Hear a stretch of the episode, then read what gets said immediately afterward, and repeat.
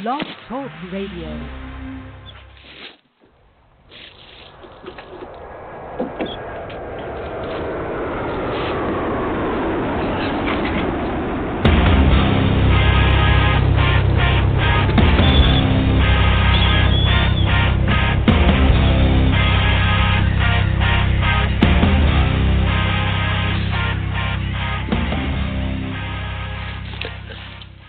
Happy Friday, everybody. Welcome to the Michael Cutler Hour. I am your host, Michael Cutler. It is January 26th, 2018. Uh, great joining you at the end of the week, and as always, so that we can play that game of catch up.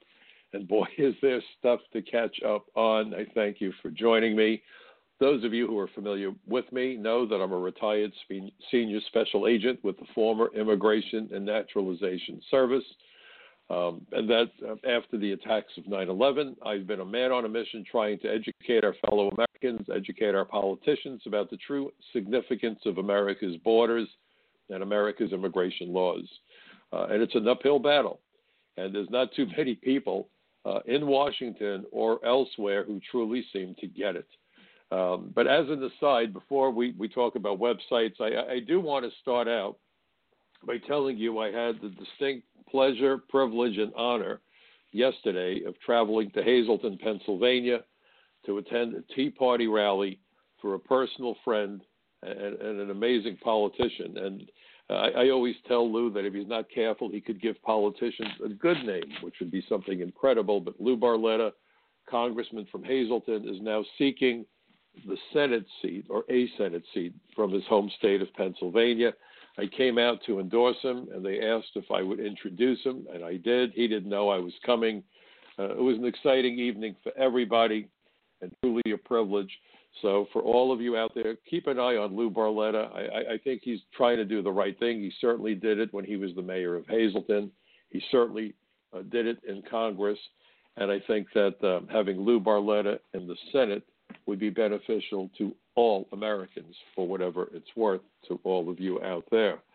Uh, but nevertheless, going back to the immigration issue, I write for a bunch of websites, most notably frontpagemag.com. I write for the social contract. Um, and I've been doing everything possible to wake people up. Anybody who does not get the point of sanctuary cities uh, as being a danger to America and Americans either should not be in office because they're crazy or they're corrupt. There's no other way of describing it. We have a legal immigration system, and when you give protection to people who violate our borders and violate our immigration laws, the threat is clear.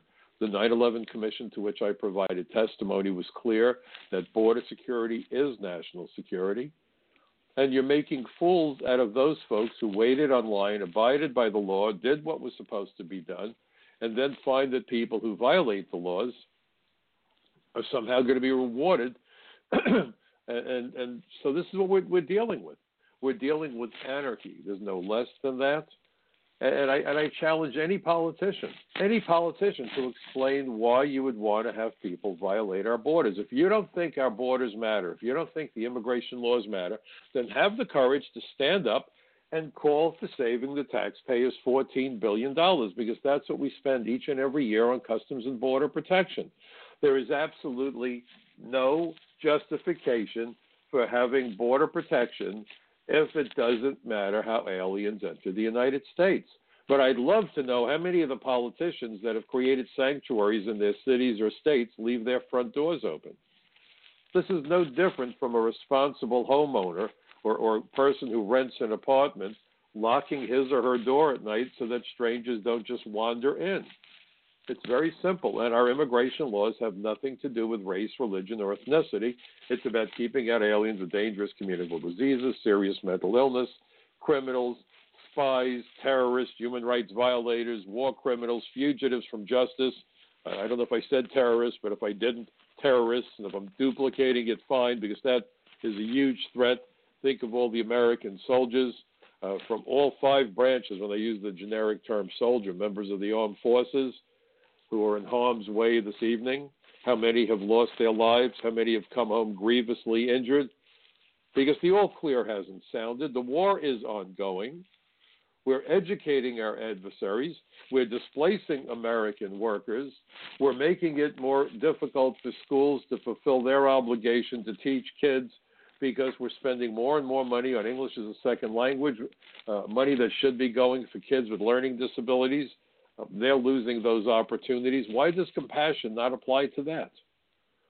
Why is this one sided compassion only focus on illegal aliens and never about Americans? One in four American children live in poverty. Look at what this has done to the American black and the American Latino communities. And then you hear this crap about how the Latino voter wants open borders, the Latino voter wants this, and the Latino voter wants that. Why should any voter of any race, any religion, any ethnicity want anarchy? And when people talk about Latino voters as somehow they have different values because of their race, folks, that's a classic example of racism and bigotry. Just because some guy's last name or some young lady's last name is Rodriguez or Sanchez or Ramirez doesn't mean they want open borders. And when people say that kind of stupidity, they are hate mongers and racists and bigots. Because every American, and this includes Democrat, Republican, unless you, you, you hang mattresses on your walls because you're nuts, every American wants essentially the same things. We want the military to keep our country safe from our country's enemies. We want the police to keep the streets safe. We want the schools to educate our kids. And we want to know that any American willing to work hard and study hard and perhaps benefit from a good bit of luck can write the next great American success story. And now the worrisome news that Donald Trump, who ran on a strong immigration policy platform, appears Maybe I'm wrong. I hope I'm wrong, but it appears to be buckling. First, we had Schumer blinking, and now we have Trump possibly buckling, and we need to watch this very carefully. Um, I have an article out. Please go to Front Page Magazine. By the way, uh, my article is, is all about why Trump and the others who might support lawful status for the DACA aliens need to look before they leap. And I drew the analogy that we're always told when there's heavy rains, when there's flooding, don't try to drive across a street that has water on it because you may not know just how deep the water is. So, in case in point, in case in point, we know that the government, from what we're seeing, processed between 700 and 800,000 applications for these so-called DACA cases. And by the way, it's remarkable how the news media, the news media keeps saying, well, these are people who care as kids. These are people who came here, they had no control over it. That's not necessarily true. That's what they claim. DACA needs a second C. DACA is an acronym for Deferred Action Childhood Arrival. They need to put a C before childhood that says claimed. DACA should read Deferred Action Claimed Childhood Arrival because people will claim anything if they know that they will get what they want. Okay? People swindle each other. People cheat on their taxes. Kids, uh, my classmates used to cheat on tests. I never did because that wasn't the way I was raised. Uh, I had parents that drew a very clear line and said, This is the line you follow. So cheating was not something that I would have done because of how I was raised, the values they imbued me with, and because I know if I ever came home and someone had told my parents that I cheated, oh my goodness, I don't even want to imagine how they would have reacted. But people cheat. They cheat every which way you can imagine the word cheating. Hi, Bill Clinton. How you doing tonight? You know what I'm saying? So people do cheat. Um, they swindle. They lie. So why do you think an alien who sees an opportunity to lie about when he or she got here wouldn't lie about when he or she got here? Think about that. They do. And in fact, the 9 11 Commission made it clear, crystal clear, that immigration fraud, visa fraud, uh, was the number one way that terrorists enter the United States and embed themselves. The irony is, I did my very first congressional hearing on May 20th, 1997, four and a half years before 9 11, four and a half years after the bombing of the World Trade Center, was right in the middle. And the purpose for the hearing on visa fraud and immigration benefit fraud, where I testified, was to figure out how the terrorists were able to attack the CIA and the World Trade Center in 1993. They all lied. They all, in fact, one of those alumni, or alums, if you want to call them that, was a guy by the name of Mahmoud Abu Alima. Now, this is really an interesting story, and I mentioned it in my front page mag article. Please go there. If you like it, by the way, I have a request. Please post it on Facebook. I have a confession. I don't tweet. I don't Facebook. I'm a techno dinosaur. I, I do email. Um, I do this radio program from my computer, but I don't tweet. I don't Facebook. But if you like the article, please put it out there in the social media. I want as many people as possible to read that article. They've got another article that I expect that Front Page Mag will be running in the next couple days uh, about Donald Trump's proposed quote unquote solution to DACA. And we're going to get into that. But what, what people need to know is here's Chuck Schumer, the most ardent, strident supporter of lawful status for, for the DACA aliens. And by the way, it's not just the DACA aliens, and that goes back to my article uh, not just the people who were processed. But Chuck Schumer was the guy who was the architect of agricultural amnesty for the 1986 Reagan amnesty. Now, what's remarkable, Chuck was my congressman back then. 1985, I went to visit him. And I had worked with Senator Al D'Amato a couple of years earlier to create what became the aggravated felon statute that makes unlawful reentry by criminal aliens a crime punishable by up to 20 years in jail. Up until then, Anybody who was an alien was deported, came back, faced no more than two years in jail. There was no distinction made if the person had a criminal history or not.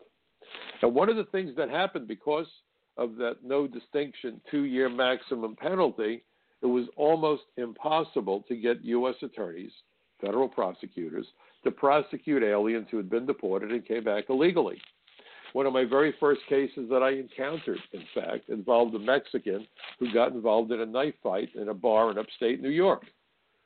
We took custody of this guy. The state police called us. My partner and I went up there, put a set of handcuffs on this character, threw him in the back of my car, brought him down to my office. I started to interview him. Have you ever been here before? Oh, see, senor, I have. Okay. How many times have you been here? Well, three times. How many times were you been deported? Three times. Well, I looked up the law, Title 8, United States Code, Section 1326, and it says an alien who has been deported and reenters illegally without authority is in violation of the law. Penalty calls for a max of two years in jail. So I went to the prosecution liaison officer and I said, Hey, Jack, I got an alien.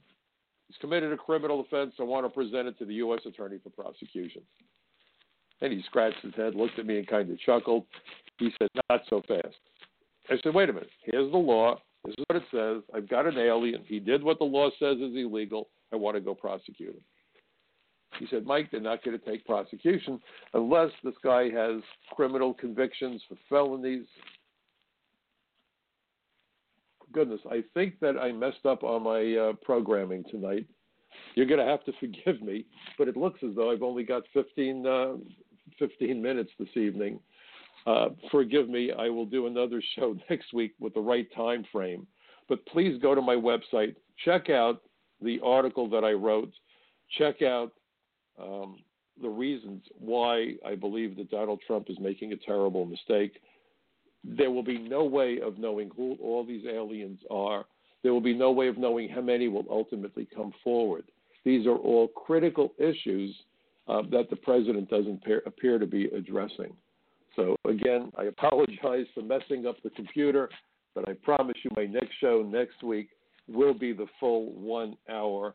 Um, have a wonderful weekend, everybody. And please remember that democracy is not a spectator sport. Get involved in what's going on.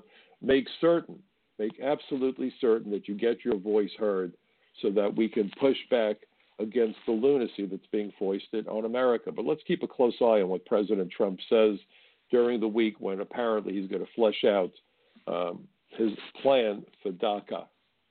We rem- it remains to be seen, doesn't it?